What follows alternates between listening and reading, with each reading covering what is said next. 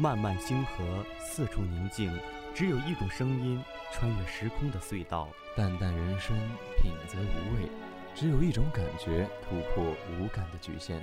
花花世界，灯红酒绿，只有一种视线穿透心灵的迷茫。美丽的故事背后都藏着一颗颗透明的心。每一部电影都有它独特的意义。愿我们的陪伴能给你带来快乐，能伴你走入一片新的天地。欢迎走入光影印象。欢迎走入光影印象。欢迎走入光影印象。欢迎走入光影印象。欢迎走入光影印象。欢迎走入光影印象。跳动在我的胸膛，白衣飘飘的身影消失在远方。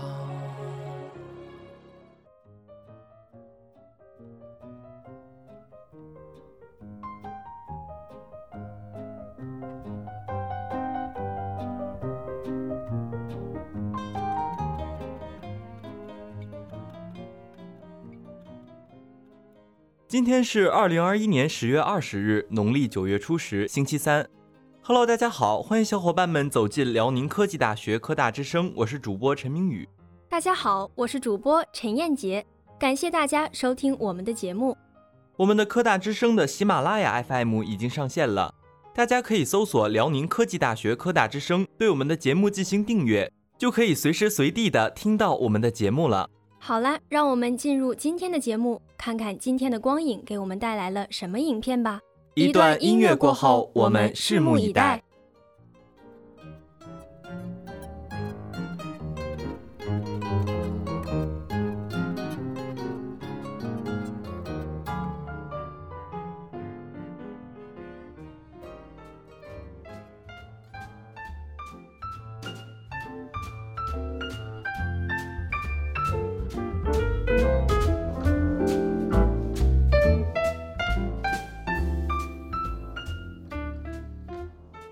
光是璀璨，影视梦幻；光是绚烂，影视变化；光是闪耀，影视呈现。光与影的交织，为我们带来了电影。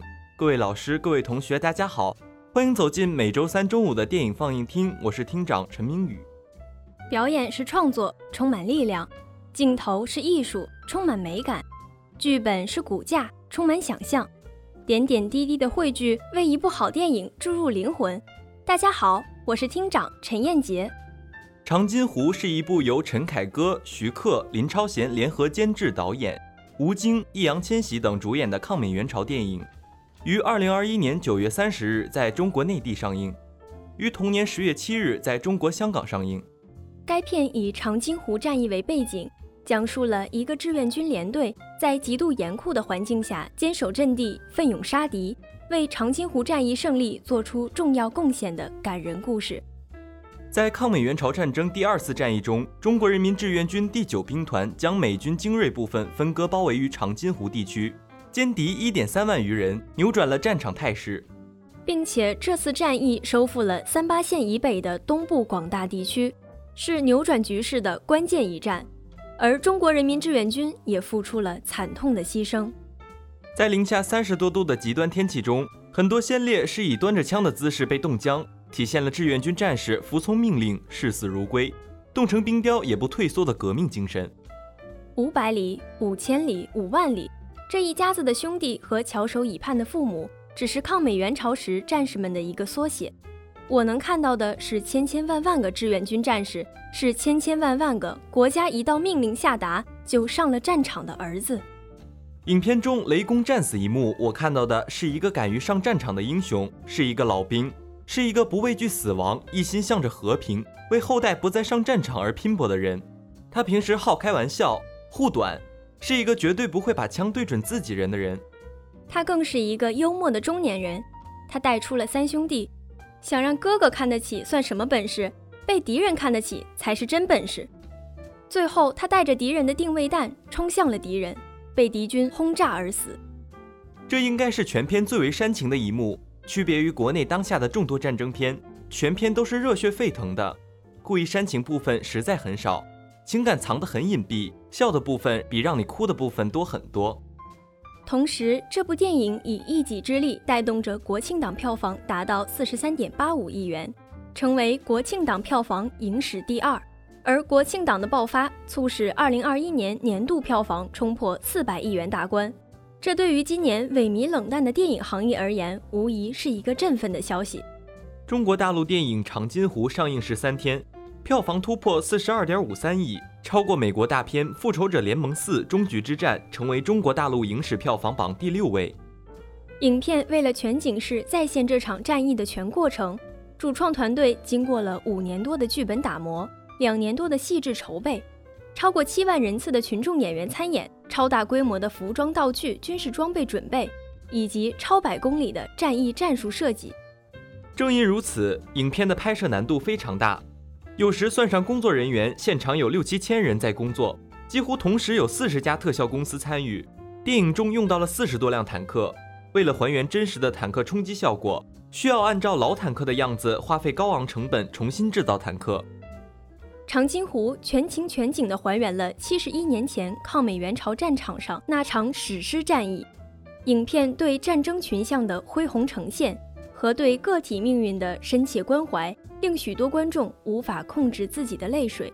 战场外，这些战士们是毛头小子、邻家大哥；战场上，他们的名字是英雄。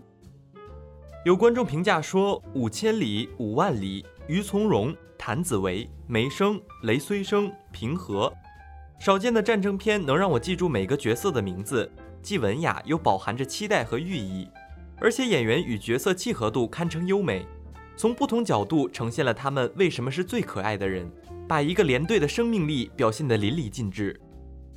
强烈推荐大家去看这部电影，去感受一下抗战英雄们不惧艰苦、奋勇抗争的精神。去体会老一辈人生活的辛苦与不易。好了，听了这么多，我们的电影放映厅就要结束了。感谢您的收听，我们下期再见。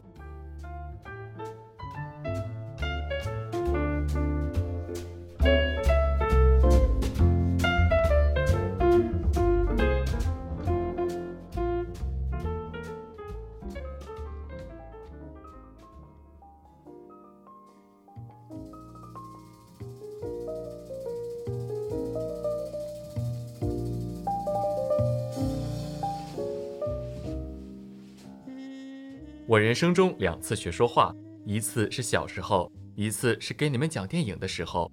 各位老师，各位同学，大家好，欢迎收听今天的爱说电影，我是你们的老朋友牛思翰。大家好，我是你们的老朋友秦佳萌。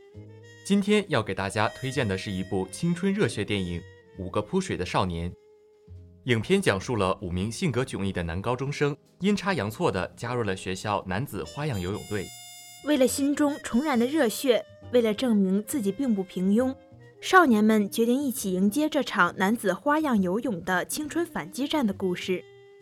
影片由宋浩林执导，辛云来、冯祥坤等主演，没有眼熟的流量明星，更没有甜甜的校园恋爱，但影片却用男孩们热血追梦的励志故事征服了观众的心。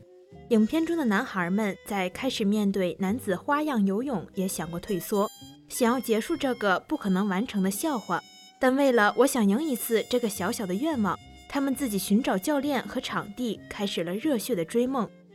教练大吼着告诉他们：“没有人会在乎你们累不累，只在乎你们行不行。”他们咬牙坚持着，一个水上向后翻转的动作练了一遍又一遍。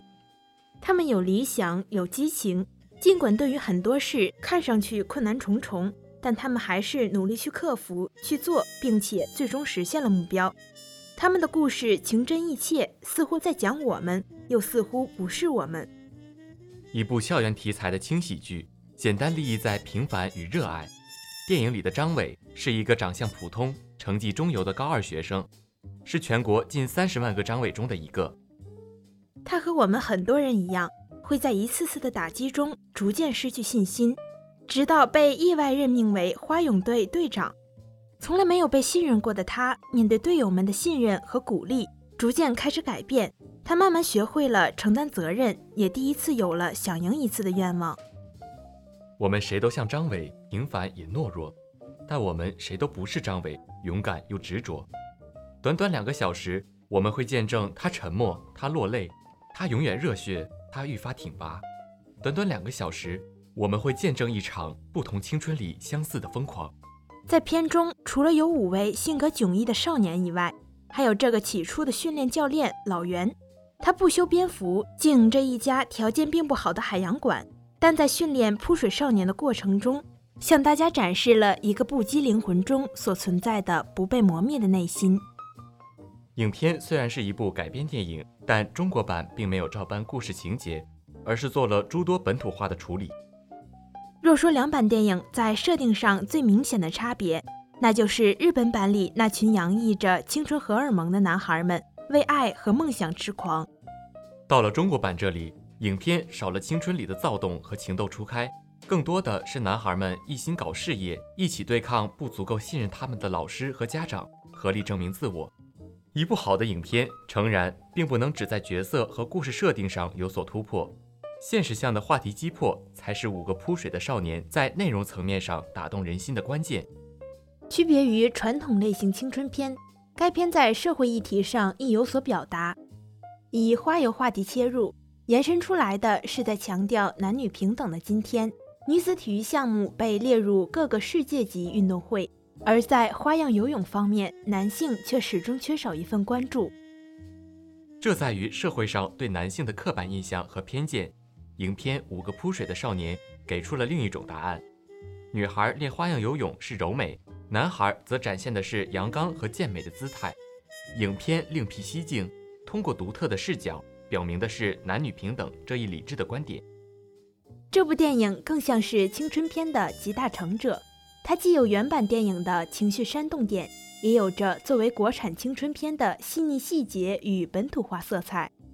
青春自当不被定义。努力本身就是意义。如果你已经看过了《小扑水》，又借此会想起哪些往事？而如果还没看过这部电影，请给他一个打动你的机会。好了，今天的爱说电影到这里就要结束啦，我们下期再见，拜拜。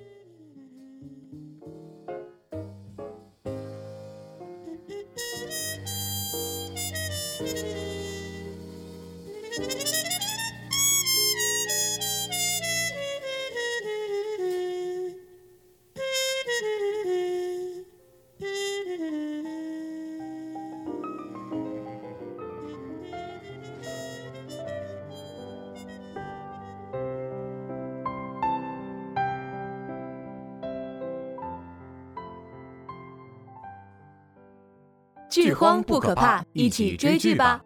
亲爱的老师，可爱的同学们，欢迎收听今天的一起追剧吧！我是推荐人老涛，我是推荐人总总。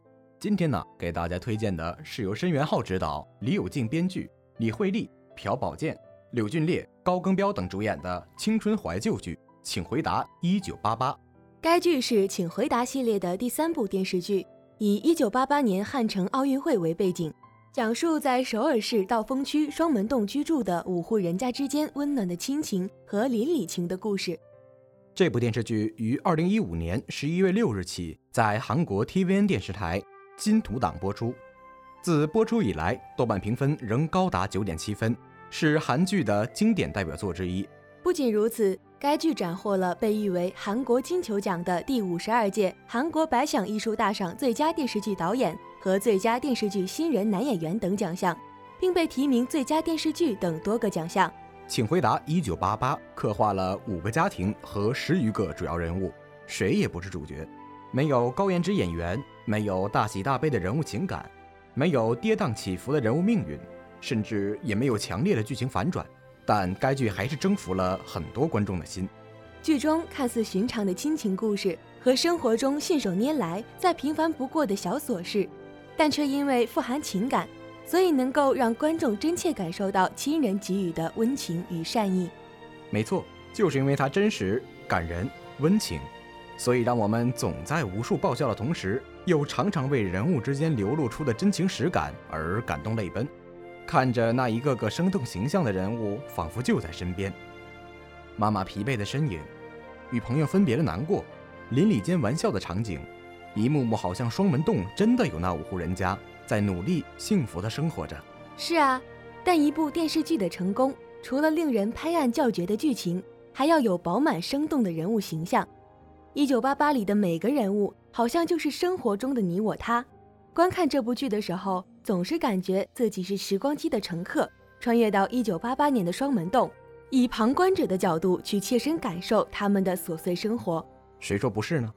说到剧中的人物啊，其实最让我印象深刻的，还要数我们双门洞大名鼎鼎的豹子夫人罗美兰女士。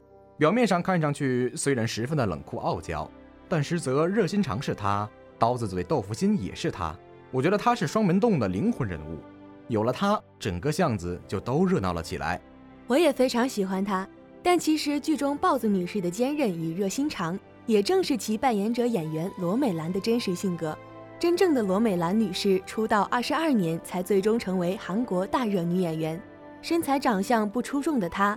从边缘的配角开始做起，有过心酸时刻，但最终不负努力，获得多个最佳女配角。在《一九八八》里，她也向我们展现出了她高超的演技。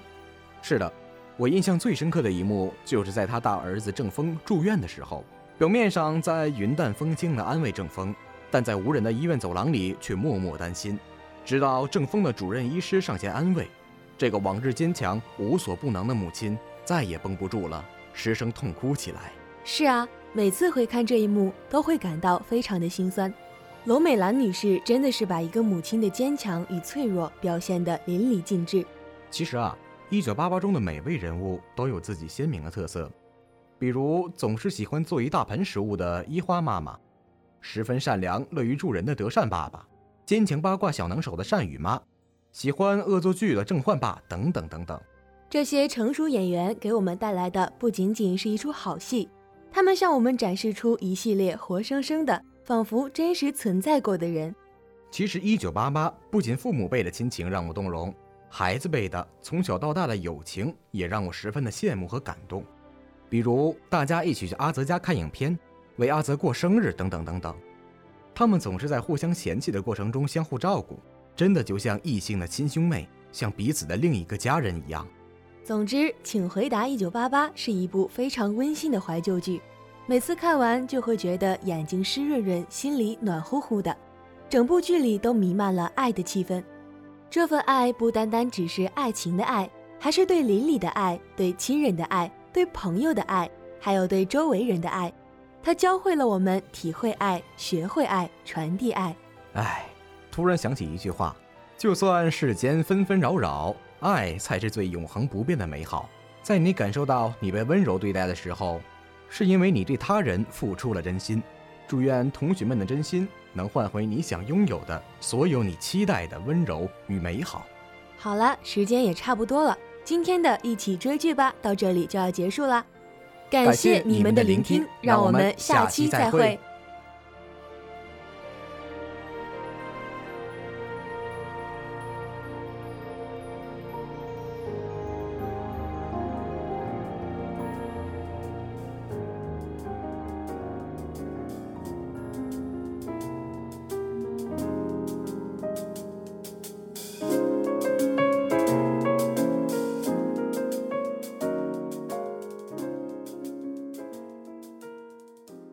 如果小伙伴们有什么想看的电影或者好的原创影评，都可以联系我们。我们的群号是八八幺零八七三六二八八幺零八七三六二。我们欢迎大家在我们节目下方评论留言。今天的光影印象就到这里了，我们下周再见，拜拜。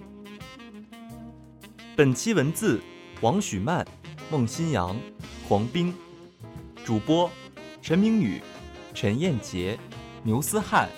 秦佳萌、童艺鑫、刘子聪，广播编导孟新阳、董翔飞，策划孟新阳、董翔飞，监制陈明宇、李思成、齐晴天。感谢各位的收听。